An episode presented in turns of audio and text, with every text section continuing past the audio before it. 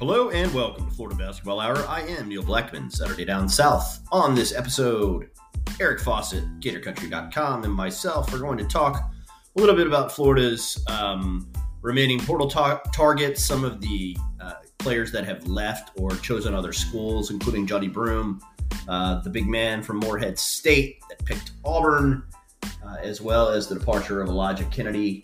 We will talk about Mike White and the history of um, you know risks that he took with players. Kennedy leaving kind of wraps up um, that those risks. So we're gonna have a discussion about that, and of course all your listener questions. So hope you guys enjoyed the episode. Remember to give us a rating on Spotify. Hit us up with a heart. Um, leave a review on Apple Podcasts. Any of that stuff we greatly appreciate. It helps us um, promote the show. So thank you.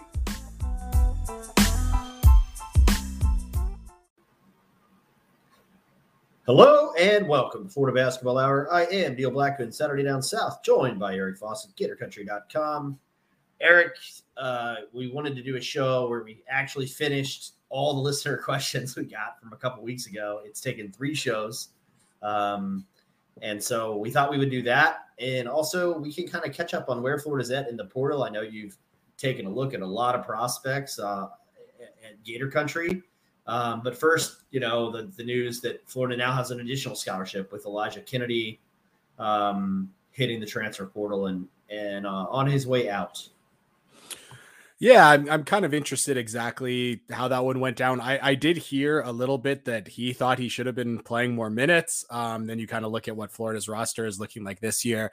Uh, probably doesn't see that pathway and, and understandably so. And um, I mean, maybe if they were like, yeah, we're not looking for any more guards, but that doesn't seem to be the case. So uh, he wanted out. Um, one thing I do think is, is pretty interesting on that kind of end. And, and uh, I kind of want to ask you this on the more kind of macro scale. I, I would say with Elijah Kennedy moving on officially kind of speaking that every flyer that Mike White and his staff made ended up not working out.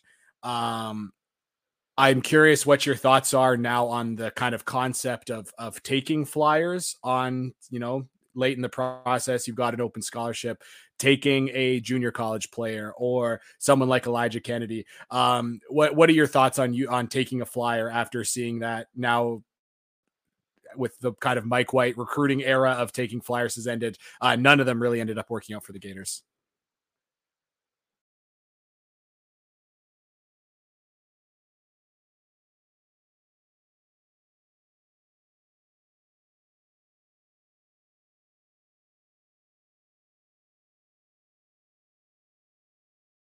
Uh, okay, some technical issues. Uh, I think the the biggest thing for me is, you know, of all, all the flyers that they took, I thought Kennedy made the most sense. Um, and I still think he can have a nice career somewhere. Um, he's got to get more confident with the jump shot, but I never thought it was like a janky release. It just looks a little different because he's left-handed. Um, you know, and he shot a pretty decent percentage in AAU ball, shot a pretty decent percentage in high school, um, shot 39%, I think it was, in the Peach Jam from beyond the arc, which is a pretty good number. Can get to the rim. He's strong. Uh, so I think, you know, he's going to find a place where he fits, whether that's another Power Six program or, or somewhere like the the A10, like maybe that caliber of player um, he could be, I think, pretty good. But the other guys, uh, Osayi Osifo, I mean, I think we've lamented and used lots of airtime on this podcast uh, discussing, you know, our reservations about that take. It seemed like they almost were just searching for to replicate that Kavarius Hayes uh, athleticism. Um, and and you know, Osifo was active and had a high motor, but do you want that over PJ Hall, who's going to be an all ACC player at Clemson next year? No. And that was the choice that the staff made. Um, and then uh, other flyers also didn't work. So I think, you know, not a real good reflection on their ability to to kind of make those calls on who they took chances on. I think more interestingly, Eric, and I'm interested in your thoughts on this. I think the fact that they took all these flyers also speaks to the lack of identity in the program. Like when you're taking flyers on different types of players, which is essentially what Florida did, you're searching for something. Uh, none of these guys necessarily fit any real role that you would say, oh, well, now I totally get why they took Osayi Osifo and not PJ Hall, um, for example. Totally. And I, I think that it kind of also speaks to just, again, like kind of the lack of understanding that the staff seem to have of, of, of how you win at the high major level. We talked about that schematically. We also talked about it kind of roster building wise, why um, they would go after some of these front court players that that don't look a lot like like any other kind of front court piece. Um, Tune Gatkek on his way out. It's like, okay, who's your player comparison for Tune Gatkek in the SEC? Pretty tough to find one who's like, you know, six foot eight, six foot nine, you know, really long, but not particularly tall. And of course, you know, very, very slight like where is that player archetype to work? I mean, Osayi Osifo, you know, six foot seven, you know, solidly built, um, not you know, kind kind of athletic, not super athletic. Um, you know, where do you see those guys kind of living in the in the SEC? Like it, it's it's one of those things where, yeah, just it just kind of showed not a total understanding of I think what has worked at the high major level recently.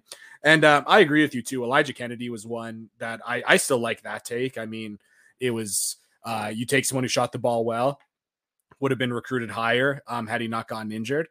And uh, also, that was one where it was late enough in the cycle where I don't think the opportunity cost was there. I don't think the Gators missed out on any other targets. Like, like I'm not sitting on this podcast now being like, man, I can't believe they took Elijah Kennedy over, you know, X player. Um, whereas you can draw the, the Osayi Osifo over PJ Hall line. And unfortunately, we're probably going to continue to make that, uh, we're going to continue to reference that um, in, in that's what the podcast is partially here for these loathing moments as, as Hall just continues to be fantastic at, at Clemson. So, uh, yeah, so I'll, I'll say the other thing I think is, is pretty interesting is so with the exception of, of Tune Gatkek, um, I, I don't know if this was the case. Um, but with, uh, with Ques Glover, who of course went on to find a really good level for him and, and do well, with Osayi Osifo, with Elijah Kennedy. Um, these are all guys that wanted more minutes and more of a role than they ended up getting. That's one thing that I find really curious because I would kind of think if you're taking these kinds of flyers late in their recruiting cycle, under recruited guys, you would think that they would be willing to kind of wait their turn would be willing to develop um, but that didn't really seem to be the case. And uh, again, someone could say, oh, maybe, you know, a player agreed to that. And then once you get into practice and they think they're all playing guys, it changes. But it also just made me wonder, like, what exactly were they telling these players? Because I I just I I do know that that was part of the reason these these guys left was because they thought they should have been getting a lot more minutes. And I guess someone could make the argument that maybe Ques Glover deserved more minutes because he went on to play really well at Samford. Um, I don't think that's a fair argument to make. We have a good sample size of what he did at the high major level at Florida within that system. Um, but uh, yeah, so it, it, it just kind of kind of speaks to me like again, if you are going to take flyers on on guys, there really has to be an understanding of where they sit in the microcosm of college basketball. And um, you know, Neil, you said, oh, maybe Elijah Kennedy, or you said, oh, you know, maybe he finds he goes to another power six, maybe he goes to um, something like the A10. I, I, I would honestly be pretty shocked if if that happened, given his what he was recruited as and now what you know what he put on tape at Florida. I would be I, frankly shocked if he went high major again. Um, so again, maybe you get like you know the American or, or A10, but even then, I mean, I would like congratulations to him if, if he's able to go to that level right away. I, I would frankly be shocked. So, given just where he kind of sits in the college basketball ecosystem, I would just, you know, and, and again, I'm not saying he should be happy to sit at Florida and develop, but I, I, would just think that would be part of the pitch. Maybe it was, maybe it wasn't, but just to, to hear on the guy on the way out from kind of sources close to them that they thought they should have played bigger roles A little bit surprising. And if Florida does take kind of flyers moving forward, um, I hope that there's a little bit of an understanding with these players of of of what that kind of takes. And is that kind of dead in the transfer portal era? Maybe it is, and maybe you should stop taking these players that you're going to say, okay, it's only going to work if they redshirt and sit around for you know till they're in their fifth year. Maybe that's just something you don't look to do. And um, yeah, just just things we kind of think about as we can kind of close the uh, close the door, um, end the final chapter on the the era of Mike White Flyers. Yeah, no, it's a good chapter to end. Um, and I think the, you know, with Kennedy from some of the conversations I had, it did seem like this kind of happened late too, um, in the sense that, and I, what I mean by late is late in the season. It was all of a sudden Kowacie Reeves and Niels Lane were playing, and to be quite honest, I mean, if you listen to the podcast late in the season, Florida was playing its best basketball towards the end of the season. So there was a reason for that. Uh, they were playing the best players um, for the most minutes. And so I think some people uh, in and around Elijah Kennedy's camp felt like, well, I, I we think he's as good as those guys are. Um, and, and he should be out there playing. And, you know, I don't think that there was much um, support based on his play on the floor when he did play that, that he was as good as those guys are. But, um, you know, I, I certainly empathize with with that sentiment. Um, but it would have been interesting with a new staff. I think you can embrace, you can take it one of two ways. You can either embrace the fact that there's a new staff, um, or you can, you know, say, well, this staff took didn't took said they were going to take a chance on me and didn't give me a chance, so I've got to get out of this atmosphere. And, and based on what Florida did in the portal, that's the decision that Kennedy made. It does. It's interesting to me, Eric, because uh, and you're probably right about the power six, just because there's not a lot of spots and so many players in the portal. Um, you know, so that's a good point. I, I do wonder you know, Florida now has three spots. Uh, some other things that happened that we should talk about, I guess. Um, you know, Tyrell Ward commits to uh, LSU, as does Jalen Reed um, since the last time we recorded. So, um, some strong ass additions to Matt McMahon's roster. Yeah, I mean, man, things are off to a great start at LSU. Like for them to be under the cloud that we, I'm like, again, everyone keeps saying like, oh, the cloud that LSU is under. Like right now, it's kind of a theoretical cloud um, because there's no real, you know, smackdown that has been laid. Everyone's kind of guessing, and the way that they're recruiting doesn't really make it seem like there's much of a cloud. So um, I'll say maybe the cloud that um, LSU is hypothetically under. Things are going really well, but right now, I mean, man, they're they're getting everyone they want. They're getting good. Um, they're getting the good players from high major levels, from mid major levels. Um, I do think McMahon is a fantastic coach. Runs very aesthetically pleasing basketball. Um, to be honest, I don't think that players always kind of weigh that in. Um, I don't know if a lot of these players have the kind of understanding of schematic basketball a lot of times coming out of high school to recognize it. But man, if these players kind of do recognize those things, absolutely they'd be watching Murray State. And whether it be front court players or guards that they have, you know, sprinting off the screens and getting all kinds of catch and shoot opportunities, like they like every everyone eats in that offense and it all looks beautiful. So I could I I can definitely see why he could use that kind of system um, to recruit. And then, um, you know, I, I, don't really know what the NIL situation is over there. I'm sure it's uh, sure it's helping things out as well. Um, that's the era we're in. But uh, I, I, think, man, if you're LSU, you got to be pretty pretty excited about that offer. And uh, Neil, if you would like to make one final lament at the loss of uh, Jalen Reed, a player that we uh, we really really liked. Yeah, it's brutal. I mean, um, you know, I think just a sensational fit for Matt McMahon's offense too. Uh, he's just going to thrive there. I'd be very surprised if he weren't at least an All SEC freshman player, um, and somebody that very well could be, you know, a third team All SEC guy out of the gate. I actually think he's that good. So I, I think um, he's going to have a sensational freshman year. Eric, I don't know if he'll get to play in the NCAA tournament. I went back and forth with some people. I thought Kevin Brockway made a good point um, the old Gator beat writer, now covers Indiana. Um, kids can read newspapers. They all have Twitter. Uh, they know that LSU has um, seven level one infractions that are, as Eric put it, in the hypothetical cloud uh, above them. Um, that is more than uh, anybody that's gotten an FBI notice of allegations. Uh, and traditionally, after notice validations, and I, I, know this because I've done the research actually for a Saturday Road piece, but it takes about five to six months. So the NCAA action should come in the fall. Um, it could come a little later because football's also involved. And I guess LSU's hoping that it comes a little later. They can eke one more NCAA tournament appearance out. You'll notice that they didn't take a ban this year Uh, so, you know, that program has been really bullheaded about it. And I'm sure what Matt McMahon is saying is, hey, look, everybody involved in that has been dismissed, and that's what we're going to tell the NCAA. Uh, so, you know, for Jalen Reed, that's a tremendous fit. I think Ward has some developing to do, uh, but you know, still just a really, really good athlete. They lose Efton Reid to Gonzaga. Um,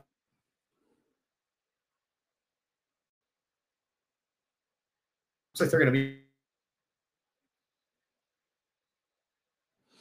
Well, and one more thing too uh, that, that I think is funny. Sorry, you just cut out for me just a second there, so I may have missed the point. But uh, one thing too is, you know, like I, I not that I really want to go back to this tweet necessarily, but there was, um, uh, of course, a tweet from a Florida assistant that suggested or maybe subtweeted at um, the fact that maybe Jalen Reed didn't want to compete for minutes. Um, he and his family certainly took it that that was directed at him. And, um, you know, he goes to an LSU team that like Mwani Wilkinson played kind of minutes at power forward. They have two big time transfers at uh, the power forward spot. Derek Fountain, um, uh, Devin Ree uh, is a good freshman coming in. You know, KJ Williams might play spot. So uh, there. So I mean, he went to a place where it wasn't exactly he's walking into a huge role, and he's also going into a place that, like you said, where he might not be playing uh, in the NCAA yeah, tournament. So, um, yeah. So, anyways, I just I I still am you know not trying to bring that up again just to, to bemoan it. I know I did on the last podcast, but uh, just something to kind of factor in that, uh, like you said, could he be all SEC or sorry, um, um, you know, all freshman SEC? Absolutely, we think he's that kind of talent, but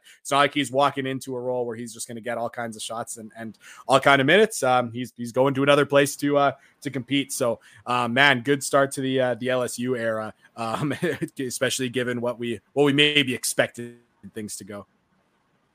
Yeah, I mean, I thought that they would have trouble, um, even with Matt McMahon coming in. Uh, be honest, I thought I thought it was going to be an uphill battle. I thought they'd they'd get a lot of mid-major transfers and see if they could be competitive. And that is not going to be the case. That's that's going to be a team that's brimming with talent and just kind of hoping that the NCAA doesn't hammer them before March Madness. Um, you know, I know Malik doesn't Malik Grady's a guy that doesn't trust the NCAA to come down with a ruling. There's also some discussion about legislation, maybe um, where they could pass legislation where kids can't get punished if they weren't in the program when it occurred. Uh, let me tell you, Congress can't tie its shoes right now, so I don't think um, the, I don't think Congress is going to pass any such law. Um, but you know, the one institution that's maybe less effective than Congress is the NCAA. So who knows, man? Um, you know, so let's uh let's move on to that. And I mean, I don't know. I'm trying to think if we're out. Oh, we're not. There's one more Todd Golden L that we have to talk about. I know people are um people are people were in our mentions a little bit uh this week saying, oh, you know, it's not going great. And uh, to which I would say they've been here like five weeks, and I actually think they're getting a lot of good players on campus, and um, there's a lot of reasons for optimism, which Eric and I have broken down. But yeah, I mean, losing Johni Broome to to Auburn uh, stings because I think it had a chance to elevate the ceiling for Florida. Yeah, that's an interesting one. I mean, man, like uh again, I'm not going to be like, oh, like it never would have worked. I, I wouldn't want him anyways. Like, I don't want to show that revisionist history. But again, like the fit would have been tough for sure next to Castleton.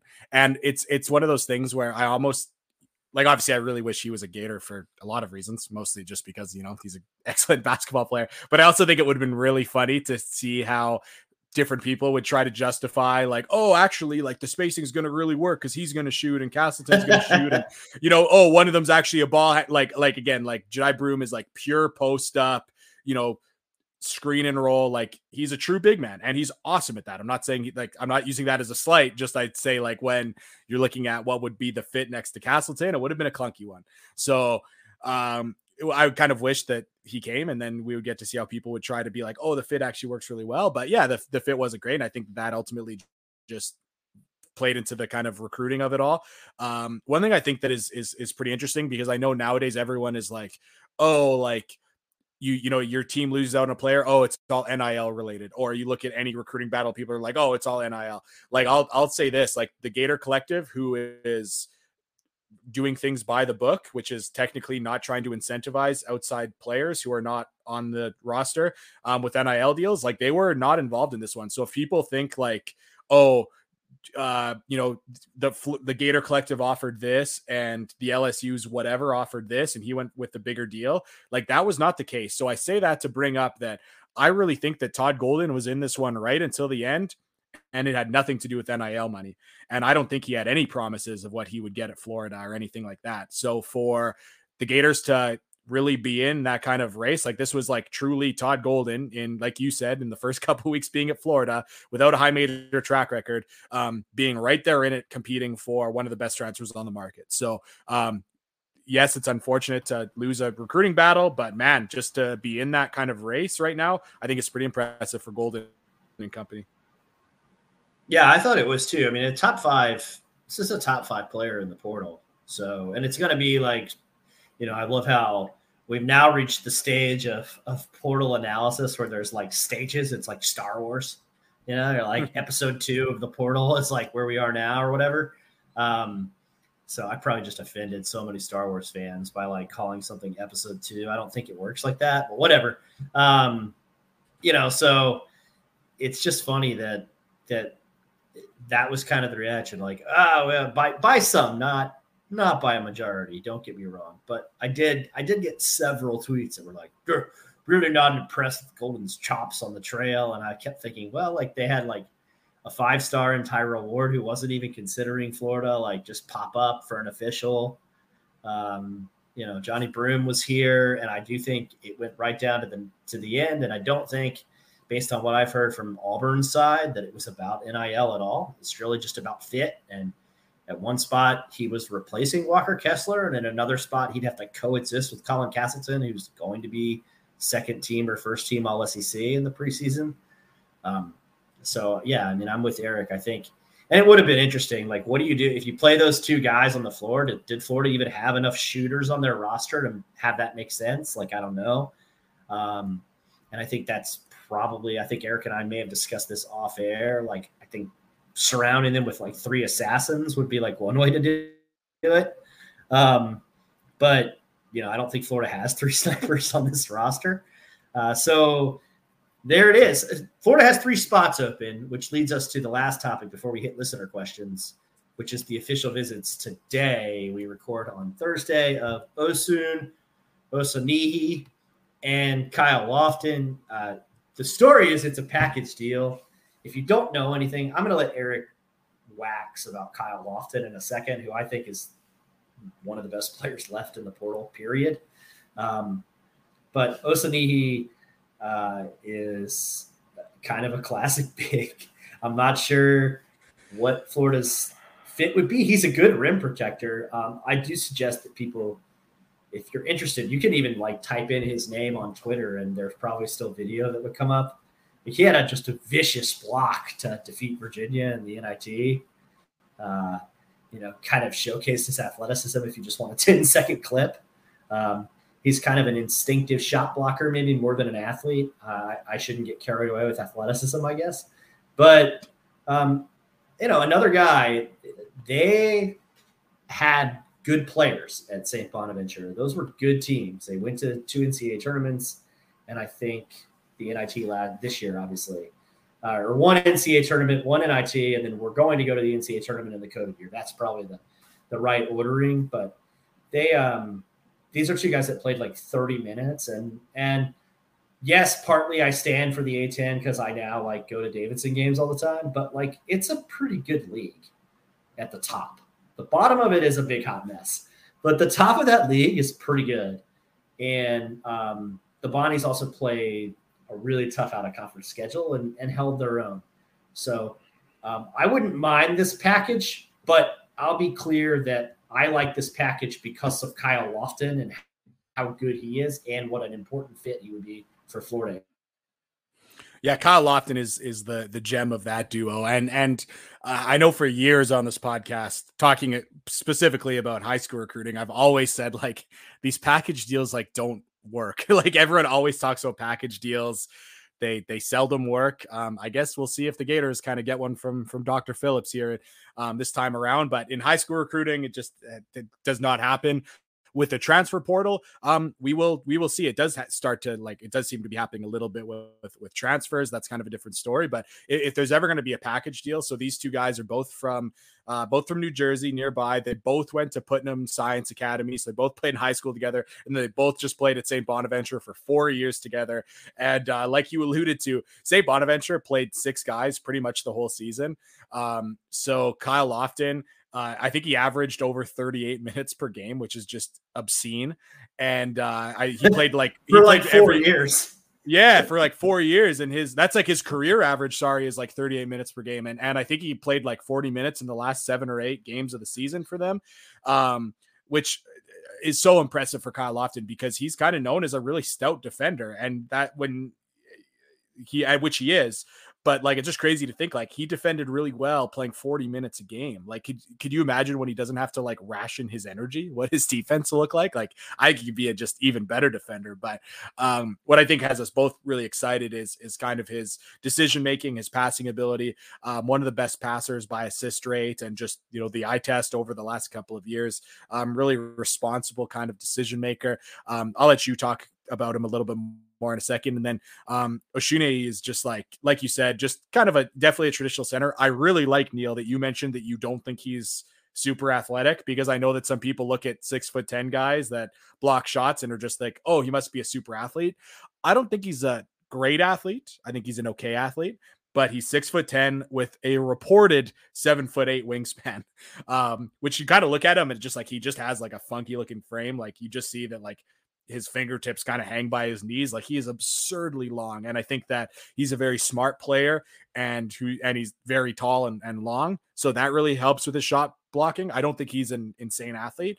Um, and then offensively, I mean, he's a garbage man. He averaged like 11 points per game, but that's also because he played a ton of minutes and it was all like drop offs, catch lobs, offensive rebound. He was his post up numbers are not very good. So I would say pretty pure center. Another guy that like you know, Florida's pitch is an interesting one to him because it's another one. It's like it's here's another kind of true center. He's also just played like this would be his fifth year of college basketball, so it'll be his last one with the COVID year. Um, does he want to you know come off the bench for Colin Castleton um for you know 12 minutes a game? Maybe. Um, so I'm sure they're also trying to pitch him on playing next to Castleton. And this is a situation like where it's like, okay, with Johni Broome, it's like, okay, this fits tough because they're both post up guys. Well, now you've got Osun, who's just not a great post up player and is largely just like a, a garbage man. So, which almost maybe makes it easier because he, he doesn't need to touch the ball in offense. You just put him in the dunker spot and work around there. So maybe that's an easy, maybe that's actually an easier fit if you're going to try to pair together bigs. But, um, you know, great defensive player. If Florida were to get him, uh, man, it's to think about what the defense could be like, knowing that they're go- going to have 40 minutes of elite shot blocking interior defense. Um, like that's a really good defensive center rotation between Castleton and Osh- Osun. But um, yeah, the the real gem for this one is for sure Kyle Lofton, and I know you love him, Neil. Yeah, I mean he's spectacular. Um, Oshune is a guy that has been top 25 in the country in block percentage the last three seasons. So he's a really elite shot blocker.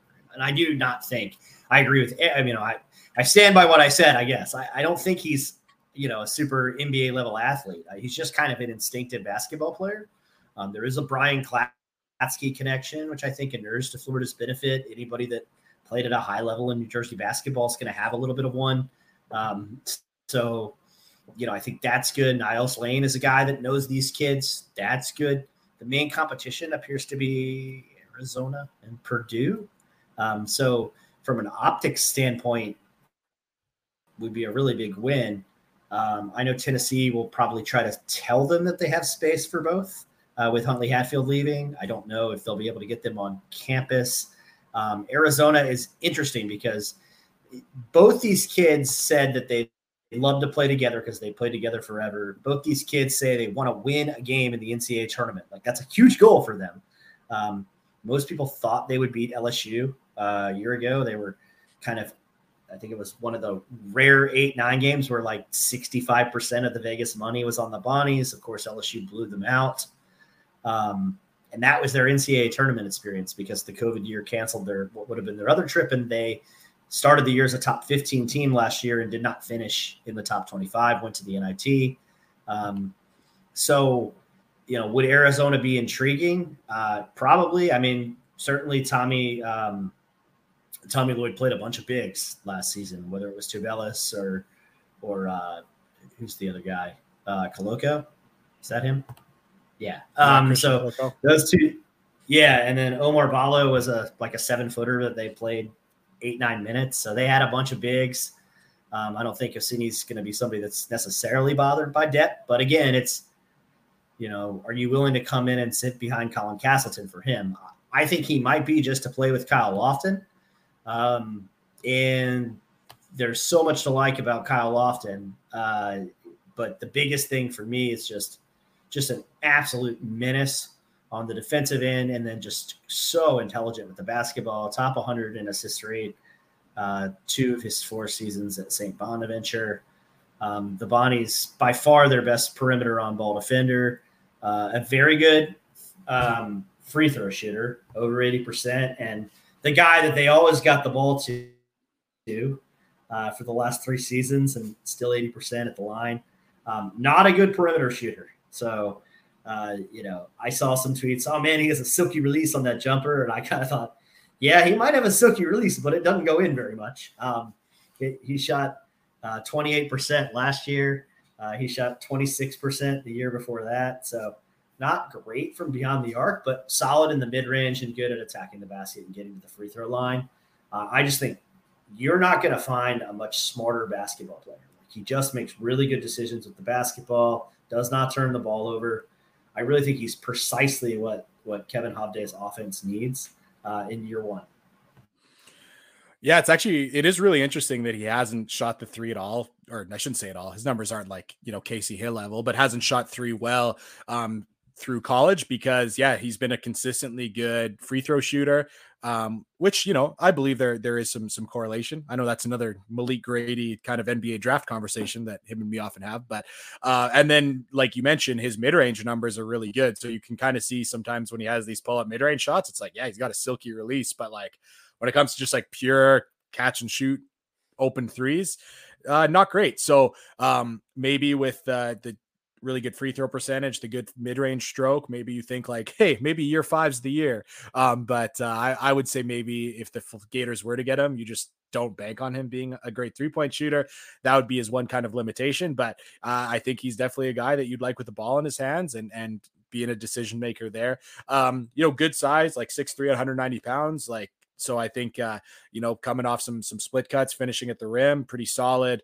Uh, but I, I, think when you're just if you're eh, for someone like Todd Golden coming to the SEC, coming to a big time program like Florida, to have like a very, very steady point guard in his fifth year who passes really well, makes really good decisions, doesn't turn the ball over, has, you know, fine high major size.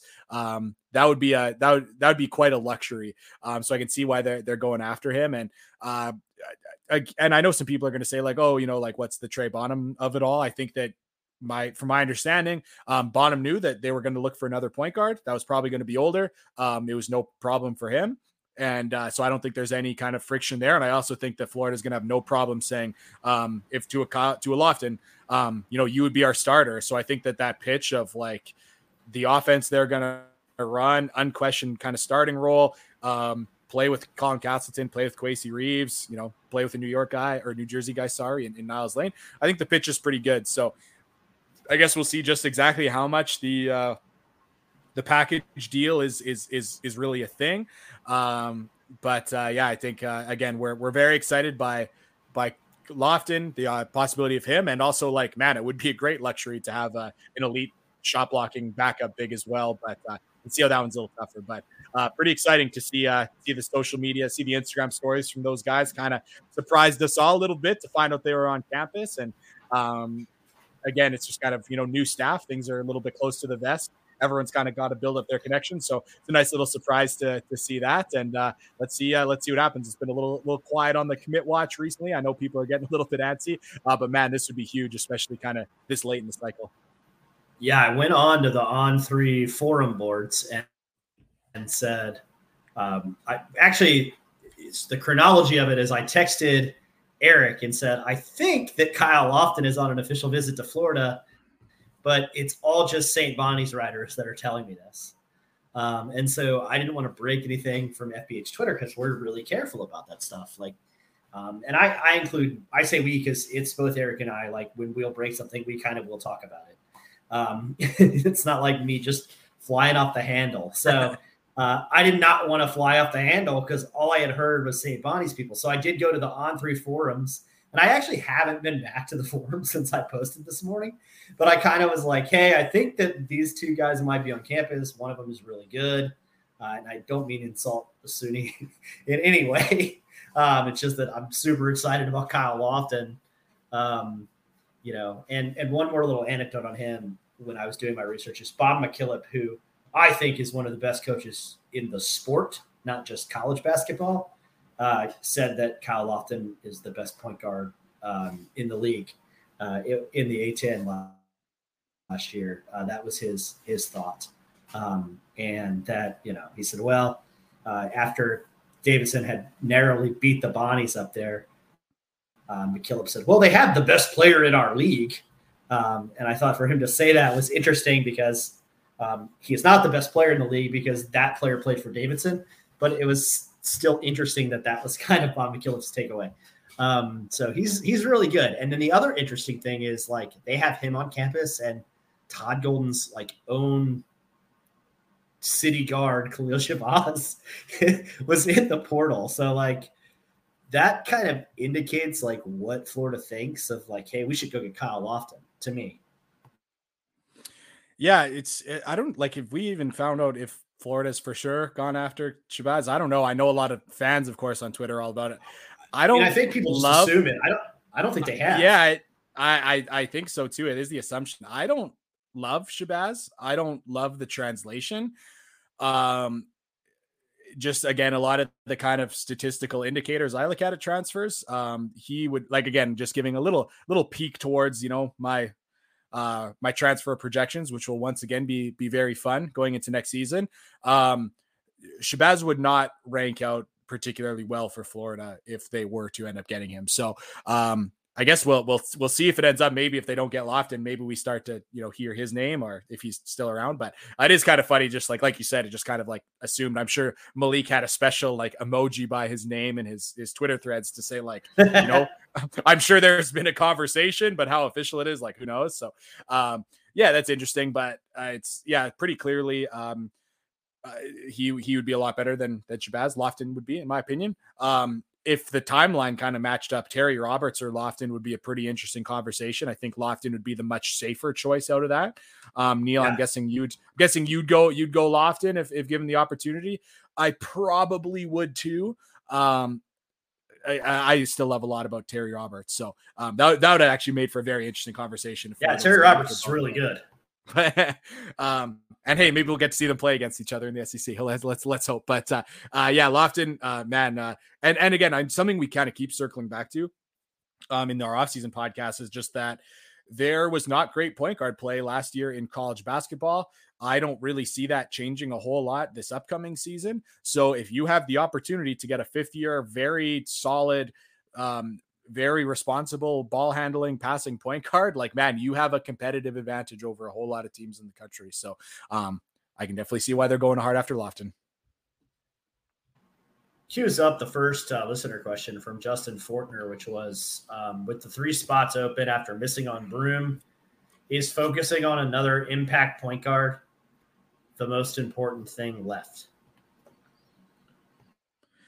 Uh, I, I think so. And I, I think, like, again, I, I don't know how much of the Johni Broome thing came down to fit. I'd have to say probably a, a, a lot of it, I'd assume. So I just think, like, if you're going to look for an impact player, are you going to get another impact center? I don't think you're going to get a big time impact center. Uh, are you going to get an impact wing? There's just not a lot of those guys out there. There's not a lot of impact wings, and those guys went early to big time programs. Um, so I think what's left is uh, an impact point guard. So absolutely, I think when you and when you kind of look at Florida's you know projected starting lineup, um, we can have fun discussions about who starts at power forward given the current roster makeup. Um, we'll see what happens with any kind of more additions. Um, but I guess you could say maybe if like if there was a stud power forward, then you could say like, okay, there's a you know slide them into start, sure. Um, but I do think the kind of biggest hole would be starting point guard, with all due respect to Trey Bonham. And uh, yeah, so it just I, I would say yes, that's the priority. Bull Gator asked, um, Mike White's been at Georgia for about the same amount of time as Todd Golden. He has landed players from schools including Oklahoma State and Syracuse. He also landed one of the best point guards in the portal. Why are Gators fans being told to be patient after Mike White left, while Georgia fans don't have to be? Uh, good question. Um, and I don't think that Florida fans are necessarily being told to be patient. I think what we're doing is reacting to news as it comes a little bit. I don't know if he's going to accept this answer at all, and I'll let Eric hop in. He may have a different take than me, but I, I, I think we've talked a little bit about how there's definitely some recency bias to it. Like Florida whiffed on, um, you know, if you want you want to call it a whiff, they whiffed on Johni Broome. He went to Auburn. Okay, they whiffed on Jalen Reed. He was committed for a long time after the Golden Hire for a few weeks, and then he left. Um, and to me, the Reed thing is really painful, whereas the Broome thing is more about fit. Um, and again, I had questions about how they necessarily coexist, just like Eric did. To me, uh, you know, Mike White won one battle with Florida for Roberts. Um, Florida has reacted to that and gotten Kyle Lofton on campus. Um, so I don't think anybody's telling Florida to be patient necessarily, but you have to remember that, that Colin Castleton is still here. Kowacie Reeves is still here. And I know that Mike and, and Eric Pastrana, kudos to them, man. They got Kario Oquendo to come back. Um, but, uh, you know, I think in the end, there's some similar things. It's just that, like, maybe the fact that Will Richard committed so early, people kind of forget that Florida already added one of the best pieces in the portal. Yeah, I mean, if you wanted to really be glass half empty, I like you could say, okay, they got Will Richard to commit on his like you know essentially on his visit without taking other visits. Was that because some of these other programs weren't as interested as maybe we think? Um, you could also look at okay, they get Alex Fudge, someone who went from a tough situation and couldn't really get on the floor for a team that really struggled down the stretch for LSU. And then, um, of course, you know, a, a, a, VMI point guard who's undersized. So, like, if you wanted to be really negative, then yeah, you could poke holes in in, in what has happened, um, and say like, oh, look at Jordan. But like again, I think if you wanted to go glass half full, like you said, um, or sorry, I didn't even add it. Like like you said, losing Jalen Reed, losing Blake Renault, that's that's unfortunate. Um, um, if you want to look positive, you say like, wow, I would have never thought Colin Castleton was coming back. Um, I thought there was con- like legitimate concern that Kowacie Reeves would not be on the roster this year. Um, we had, I think, some concern that Niels Lane would go elsewhere given his usage the last couple of years and going into a new situation with a new coach here. And uh, that's one thing. So Florida didn't lose any kind of big impact guys in, in the portal.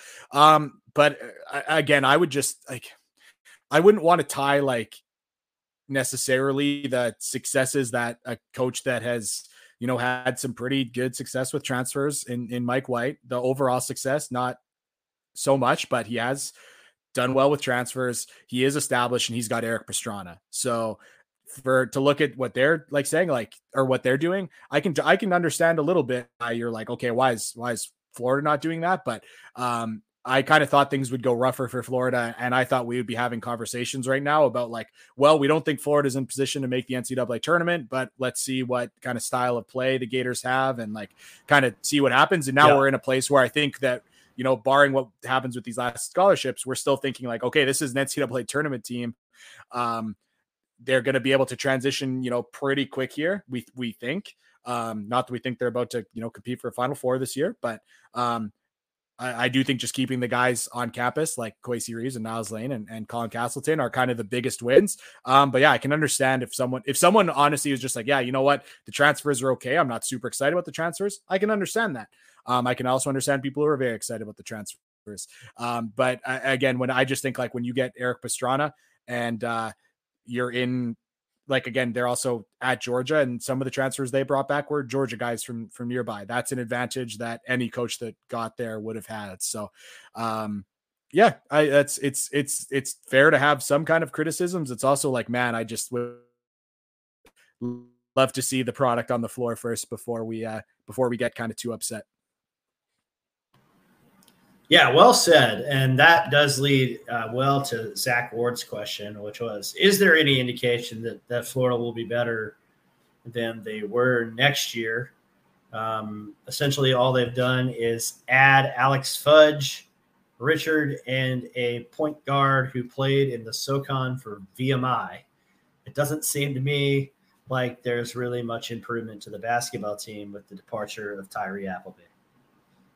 Um, yeah, I think some of that is is fair, but I also think that like it downplays the capabilities that Alex Fudge has. It downplays the improvement we expect to see from Niels Lane and Kowacie Reeves, um, and it downplays the fact that. And I mean, I don't, you know, I don't mean to. I'm not trying to kick dirt on the Mike White grave. Okay, um, but I think that the schematic change at Florida will be refreshing. And I think that the staff will put these guys in a better position um, night to night to win basketball games schematically. I just believe that.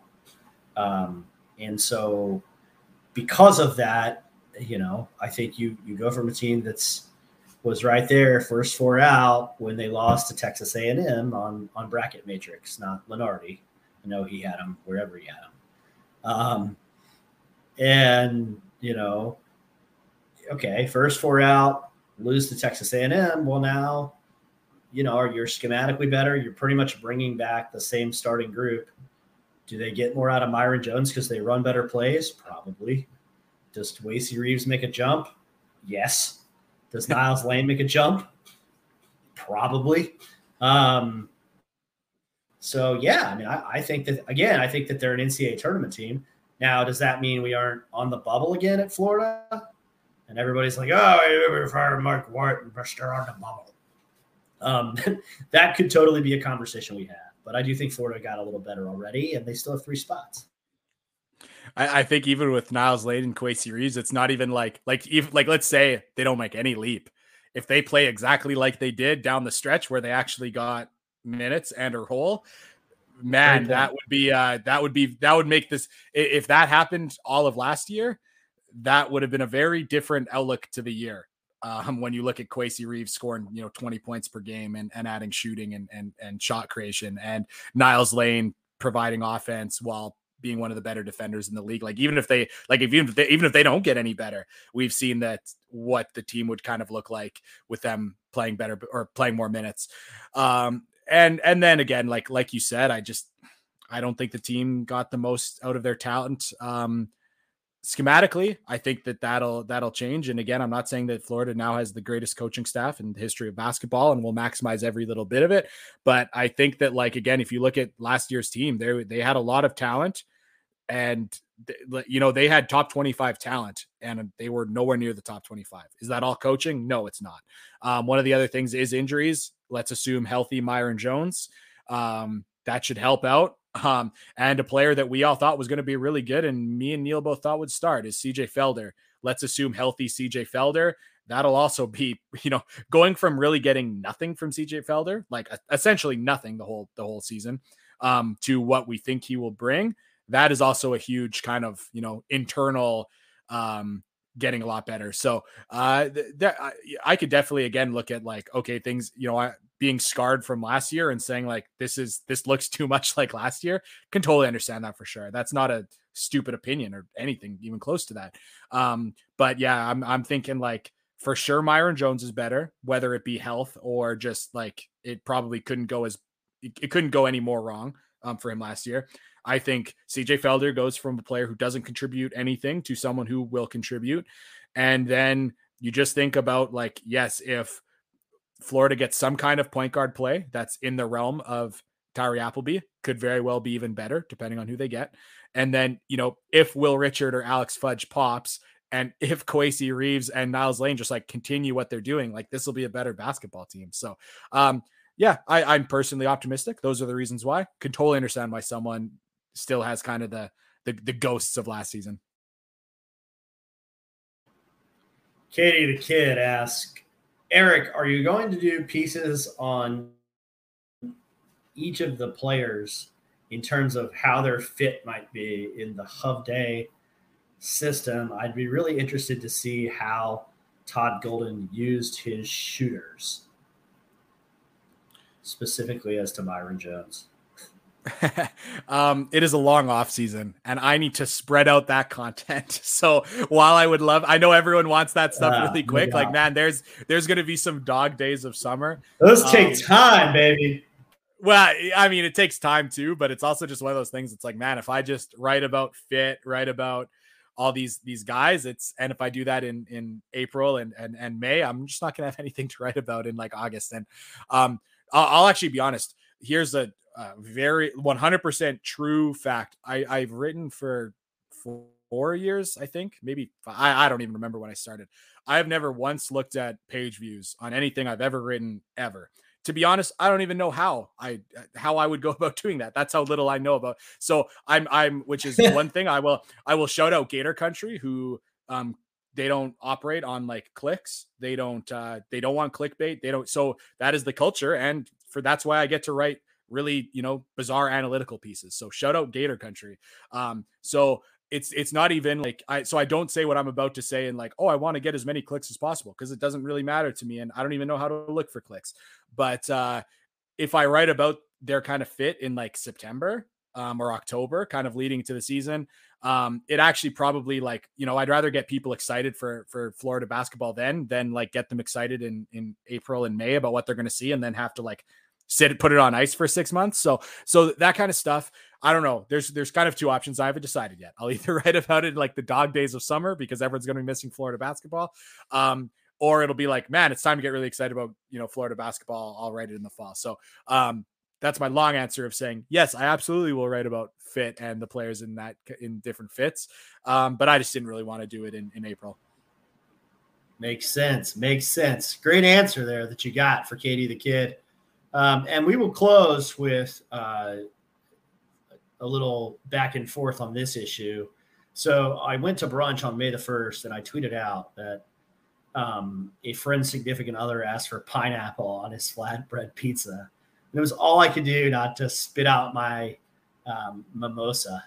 I'm pretty sure that pineapple on a pizza becomes a federal crime once you turn 13. To it, Tanner Lefevre and Eric Fawcett took me down, but Tanner with the real takedown. Um, Tanner said, uh, FBH, this is your worst take yet, hands down. they literally named a version of this delicacy Hawaiian pizza because it slaps so hard. If we're scolding anyone for audacious food takes, let's all band together against psychos like Andy Staples, who say a hot dog is a sandwich. That's a fight worth fighting.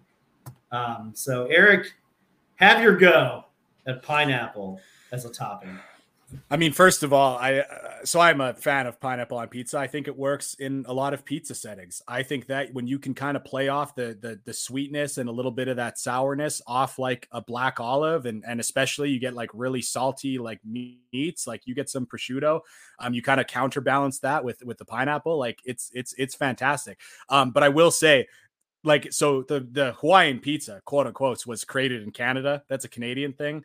Um, I do think it's like probably a little bit offensive that some like Canadian in like the winter was like put some like tanned rings of like artificially dyed yellow pineapple on pizza and it was just like, hey, this is like Hawaii. So I almost wonder, I'm like, is like is Hawaiian pizza offensive to actual people from Hawaii? I don't know, like, but I kind of like even now feel like that's that's not great. But I, I just don't understand this whole concept of like when you turn 13 that pineapple becomes unacceptable like do, do, your taste buds become less developed like is it like do you want less parts of your palate to get stimulated by the flavor of of, of sweetness and and and tang? like like i like as i get older and i appreciate food more my desire for a little bit of pineapple on pizza becomes greater so I, that that that i would say is the biggest you know, it's like it's it's it's good or or or it isn't. I don't that that's kind of the thing that like aging out of, of something that's that's really tasty. That that I think was maybe the most surprising thing to me about your take. Okay. I mean, I just feel like and, and maybe it's just like I just watched too many Ninja Turtles cartoons where like one of them wanted like pineapple and one wanted anchovies and like they just got made fun of for that. And so I kind of just associated pineapple on pizza with adolescence. Um, you know, I totally, you know, I hadn't really ever thought about its effect on the palate because like I would run for the hills if I saw pizza with pineapple on it now. It's like a, a pre-programmed uh, galaxy brain thing. Um, so, you know, hey, I mean, I, I am, I am more than willing to take and even discuss on air the ways I may be wrong about pineapple on pizza. And so I, I will shout out Tanner for that.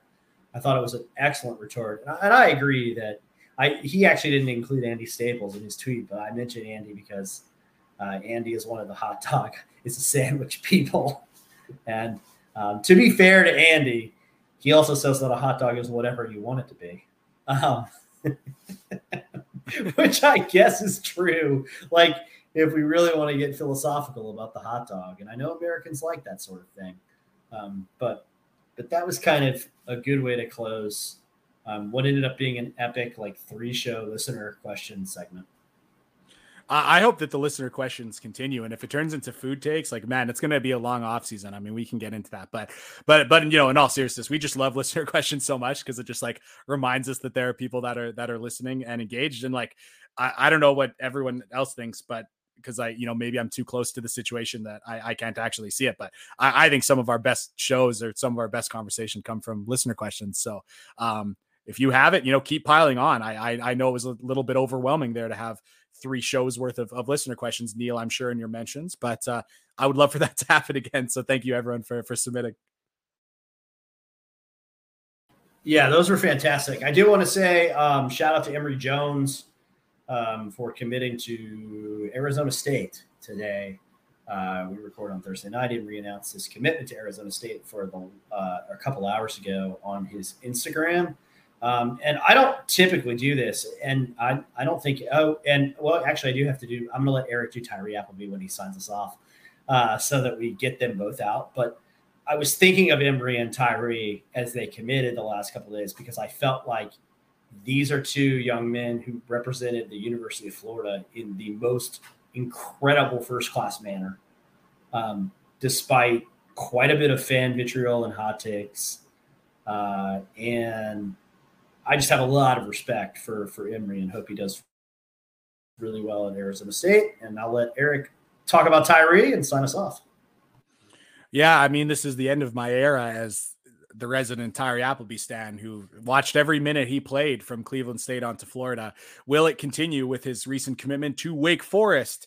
Uh, no, I don't think so. I, I, I think Forbes is is a really good coach there, and and I think they runs really good offense, and I think that he's going to be utilized uh, a lot better there than he was at Florida, where I just never feel like his skill set was was super well utilized, and it led to him turning the ball over a little bit too much for for certain people and a couple loud turnovers. Let's let's be honest, but um, yeah, I think basketball wise, what I'll remember from from Appleby is someone who played his, with the exception of um, an unfortunate kind of last game at, at Florida where they, they kind of needed him against Texas A&M. He always seemed to play his best basketball in, in Florida's biggest games. Um, and I think that that just comes from a guy who's always been undersized, was under recruited out of high school, um, was told that he was kind of for certainly a, a JUCO player um, that would you know never be able to play Division One. I. I think he has a little bit of that that kind of dog in him as an undersized guard. So I'll always remember him um, on the court as someone who um, played his best basketball in uh, the biggest games and like man that is uh that is an attribute that i think is like not many players have and i think it is very admirable so um that's something I'll always remember him. And then, like you said, um, always represented uh, represented the university really well off the court as well. So um, I think uh, good fit with with Forbes, um, who's an excellent basketball coach, um, really good offensive mind. The talent around there, not not great at, at Wake Forest yet, um, but and uh, hey, pretty uh, pretty good. Uh, you know, who knows what his kind of professional basketball career will look like, but um, graduate from Florida, go to Wake Forest for a year. I'm sure that looks pretty good on on a resume. So it's my Tyree Appleby take. Uh, Neil, if you want to say anything, and then uh, then close us out. Yeah, I mean that's it. I I just definitely wish him luck. I thought he got kind of a bad beat uh, from some of Gator Nation. It was put in a tough spot by the staff. Uh, in the way that the roster was constructed and still managed to play his best basketball at the biggest times for the most part with obviously the exception of his final game, uh, or well, one of his last games at Florida. Um, so um, go Gators, keep attacking closeout.